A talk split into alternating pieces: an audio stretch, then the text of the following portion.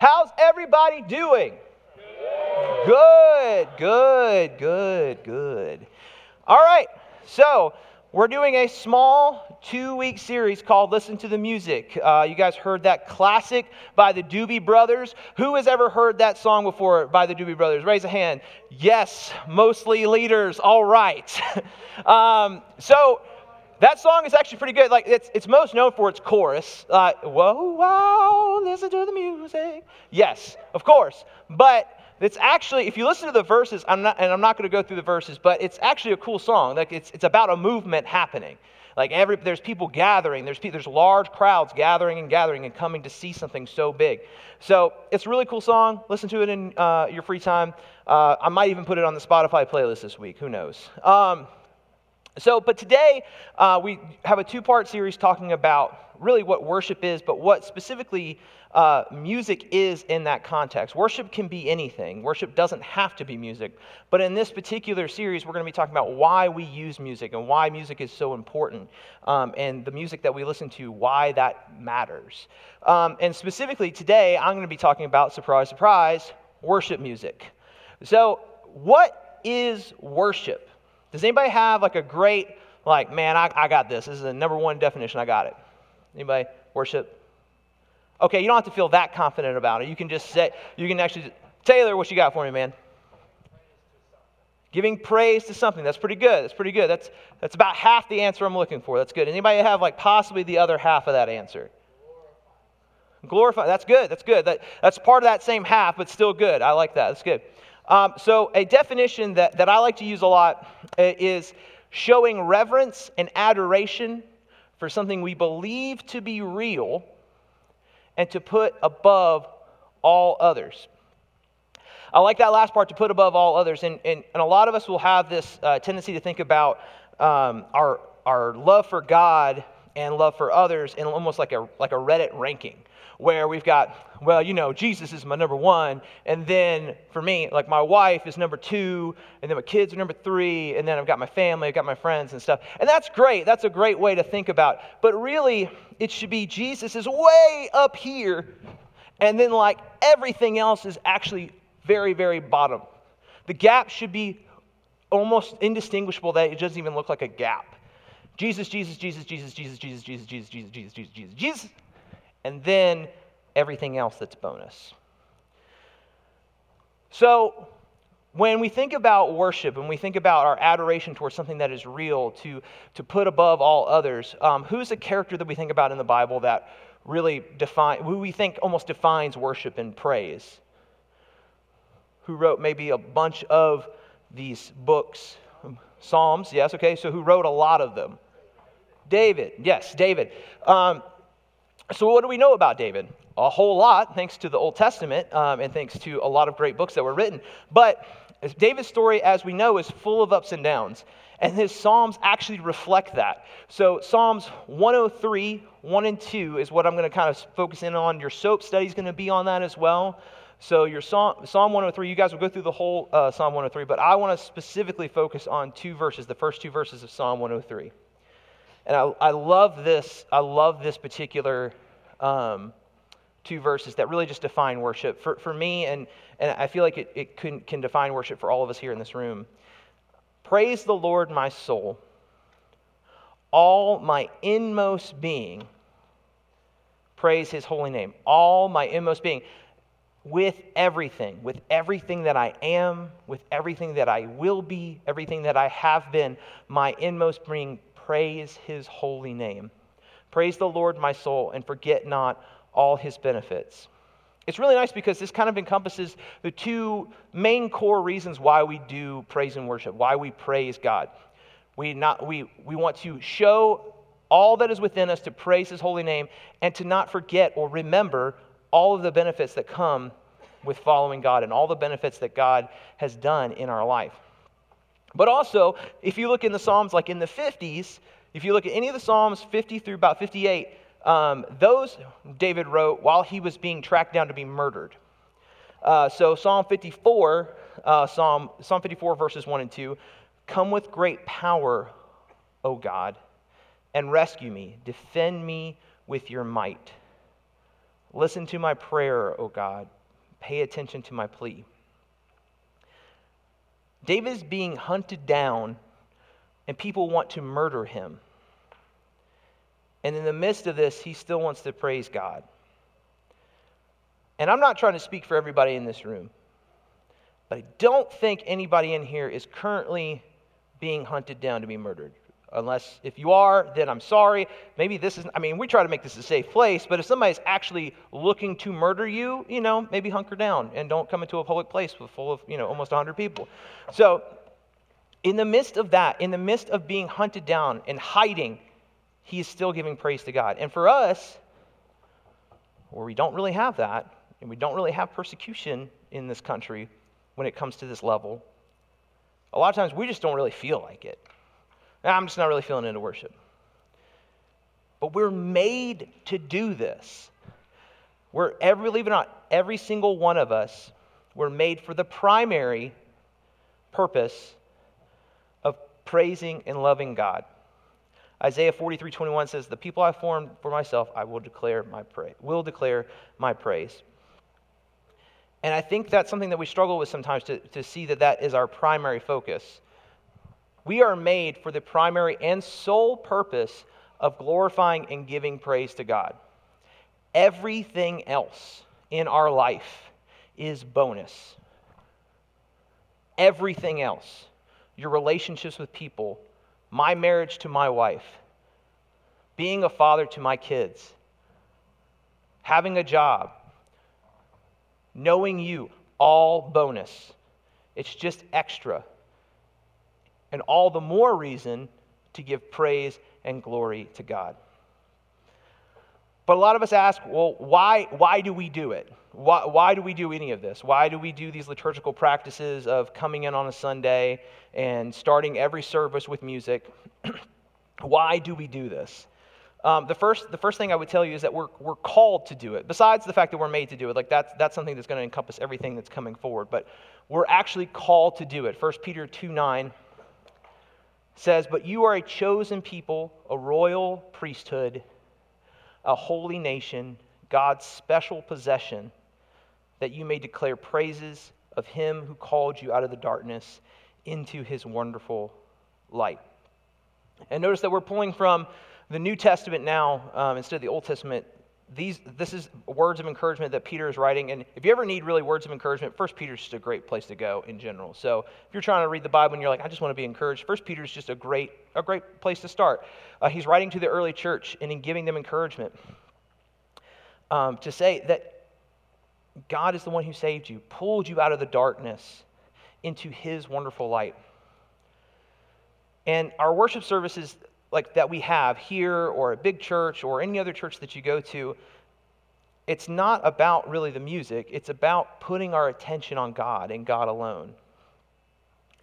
It's so we can be actually pulled out of the darkness, whether that's depression, anxiety, worry, sadness, anger, even just for the length of a few minutes of a song. And we can just give that up for a moment. Now, there's actually neurological studies that show that gratitude and anxiety and worry can't coexist in the brain at the same time. Now, hear me when I say this. I'm not saying if you're just more thankful to God, all of your anxiety, all of your depression, all that will just go away. I'm not saying that. What I am saying is that our posture of gratitude towards God, towards Jesus, lessens those anxieties, lessens those things in our life. They don't go away because of it, but if we posture ourselves more and more in the thankfulness towards Christ in our worship and in our day to day lives, which every day we're called to worship, whether it's through song or not. But the purpose of worship is to posture ourselves towards God. You hear me say that all the time. You hear Kevin say that. It's about posturing ourselves towards God. And what does our posture look like when we come into worship? What does it look like? Does it look like this? Or does it look like this? Or does it look like this? Turned away? What does our posture actually say about our praise and worship to God? Worship is about taking our attention away from school, Snapchat, friends, family, hangups, and just saying for one moment, whether that's 10 minutes, 15 minutes, or however long your worship set goes, wherever you're at, just taking a few minutes to say to God, You're it. This is all I'm here for right now. We also do it because it reveals who we really are. John 4 23 through 24. Um, this is an important verse, and, and, if you have time to look it up in your Bible while, while we're talking, it's, it's just a really, really good uh, couple verses. Tw- verse 23 Yet a time is coming and has now come when true worshipers will worship the Father in spirit and in truth, for they are the kind of worshipers the Father seeks. God is spirit, and his worshipers must worship in the spirit and in truth. So the more we set ourselves towards celebrating who we are in Christ, the less consumed we'll be about what others think of us. Um, so last week uh, we didn't have we didn't have high school services, uh, but we did have middle school services. We had them uh, here um, as we always do, 9 o'clock and 11 o'clock. And um, usually on those weeks where we don't have high school services, if I can, I try to just do the set myself, just to give our volunteers, all of your fellow students and adults who pour so much into you guys, I try to give that week off to them. So it was just me and an acoustic guitar, a little bit like what you saw tonight. Um, and when I was doing that, I was, I was illustrating something about why we raise our hands in worship. And I'll get to that a little bit later as well. But in this particular example, I said, you know, don't worry about what other people think of you. Just, just if you're feeling like the presence of God is here in this room and you want to reach out to Him, do that. And I saw this one particular uh, middle school girl. She had her hand, and she, you could see the hesitation already as she was getting about here. And she was, she was getting there, getting there, and then started to look around and noticed that none of her peers were joining her in it. And then, as soon as she came to the realization, I'm going to be the only one doing this, went right back down. And so, in the middle of that song, I kind of stopped. I was still playing, but I, I, stopped and I said, You know, there's some of you who are, who brave enough to try to raise your hands and, and try to make that step, take that step. And, um, and what I want to say is thank you. And then I just, at that point, I just asked everybody to raise their hands. And usually as a worship leader just so you know usually if you tell people what to do in worship they're just going to do it. So hey just just so you know if i ever need you guys to do something i'm just going to tell you to do it. And most of the time you guys will oblige which i'm thankful for. But in this particular case everybody else around her started raising their hands because they were just told to. And the freedom that i saw in her eyes to be able to worship her king and creator who she believed to be really in the room with her all that anxiety went away for just a few moments. And she was able to lift her hands in freedom and not really care about what other people think. There's also this other lady um, who goes to the YMCA right over here. Anybody? I love the Y. We, I started going last year, trying to get more healthy, trying to get more in shape. I try to uh, I try to do the bike, uh, usually about three times a week. And there's this one lady, and if you've ever seen her, you know who I'm talking about. If she's on the bike, she is praising Jesus on the bike. I mean, it is just hands up, not caring. She was singing Anne Wilson, let me tell you about my Jesus, like just, just out loud, just going at it. And, and that's just not, that's not usually the place I worship, but anyway, she was, she was doing it. She was going full out, and I'm on the bike just trying to get, just trying to burn some calories. And we both kind of got off our bikes at the same time that day. And I, I asked her, I said, hey, so I noticed that um, you were praising and, and, worshiping. And she said, Yeah, oh, yeah, of course. And I said, I just want to let you know it's just really nice to, to see that uh, kind of out in the wild, you know. And um, I didn't tell her what I did, you know. I, I didn't tell her what I did, but I said, You know, it's really nice to see that. And she said, I'm here just, I'm here to burn some calories and burn some energy. And why not exert that energy towards Jesus? Why not? And it was just so, so beautiful just to think, like, I'm burning all this energy, I'm doing all this. Why not do it for Christ and show glory to Him and what He's done in my life? And lastly, we do it because it helps us bring us closer to what we need. We worship a God that gives us everything. And it reveals our true relationship with him, with him, how thankful we are for those things. We do it to honor a God that is worthy, but also because He's a God that brings us everything that we need. Do you find yourself really in the midst of turmoil and havoc in this time of year where you can't really feel like you can even catch your breath? then worship a God of peace who gave you that very breath. And you'll find that rest. Do you need wisdom? Ask the God of wisdom, and you'll find wisdom. Worship the God of wisdom, and you'll find wisdom. Are you struggling to love a family member or a friend that just seems unlovable right now? Then worship the God who is love so that his love can become yours. So, why music? Why music out of all the things? There, worship, can, worship doesn't have to be music. Of course, it does not. It, like the, the trip that Kevin Birch, who went on road trip this past week? Cool, cool. You guys showed worship all week to your Creator by giving of your time, your energy, and giving to other people who are less fortunate than you, and pouring into a camp that is going to be our place for one camp. But why music? Music helps us focus. How many of us, when we're doing homework or schoolwork, focus better with music behind us? Just show of hands. I do. Like, I focus better with music behind me. Or when we're exercising, like my lady at the Y, we're just we're mo- more motivated by a soundtrack behind us. So think about famous movies with famous soundtracks.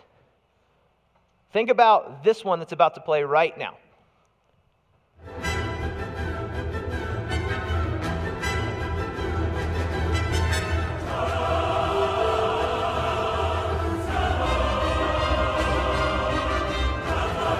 All right, that's good. Who knows? Who knows who that's from? Wait, wait, wait. Star, Star, which which one? Phantom Menace. That's right. Star Wars Episode One, The Phantom Menace, 1999. Love that movie. It's my third favorite Star Wars movie. I know that's a hot take for some of y'all. I know, but Duel of the Fates. That lightsaber battle was everything for me. 1999, I was 11 years old in the movie theater. That thing was awesome, and the music made it all the more. Here's the next song.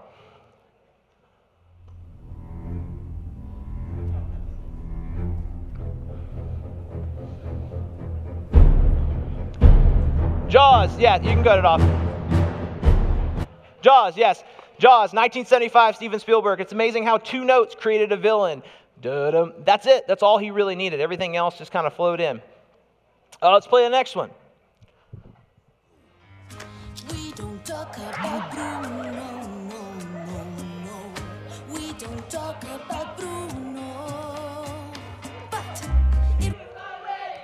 Yeah, yeah, yeah. Not a cloud in the sky. I got it. All right, Encanto 2021. It was really good. It was really good.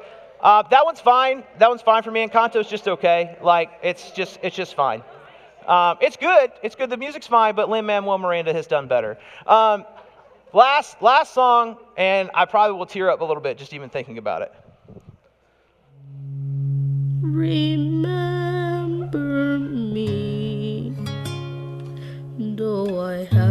say goodbye remember me.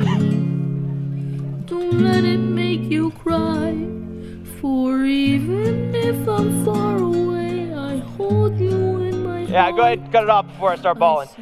I cry every time at the end of that movie. When he's when he's doing that, when he's when he's singing to his great grandmother, ah, oh, Coco, 2017. Yes, I know I'm very weird about movies and knowing years.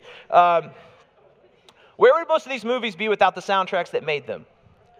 I challenge you, watch any Star Wars film, especially episode one in that, in that particular lightsaber duel. It is really lame when there's no music behind it.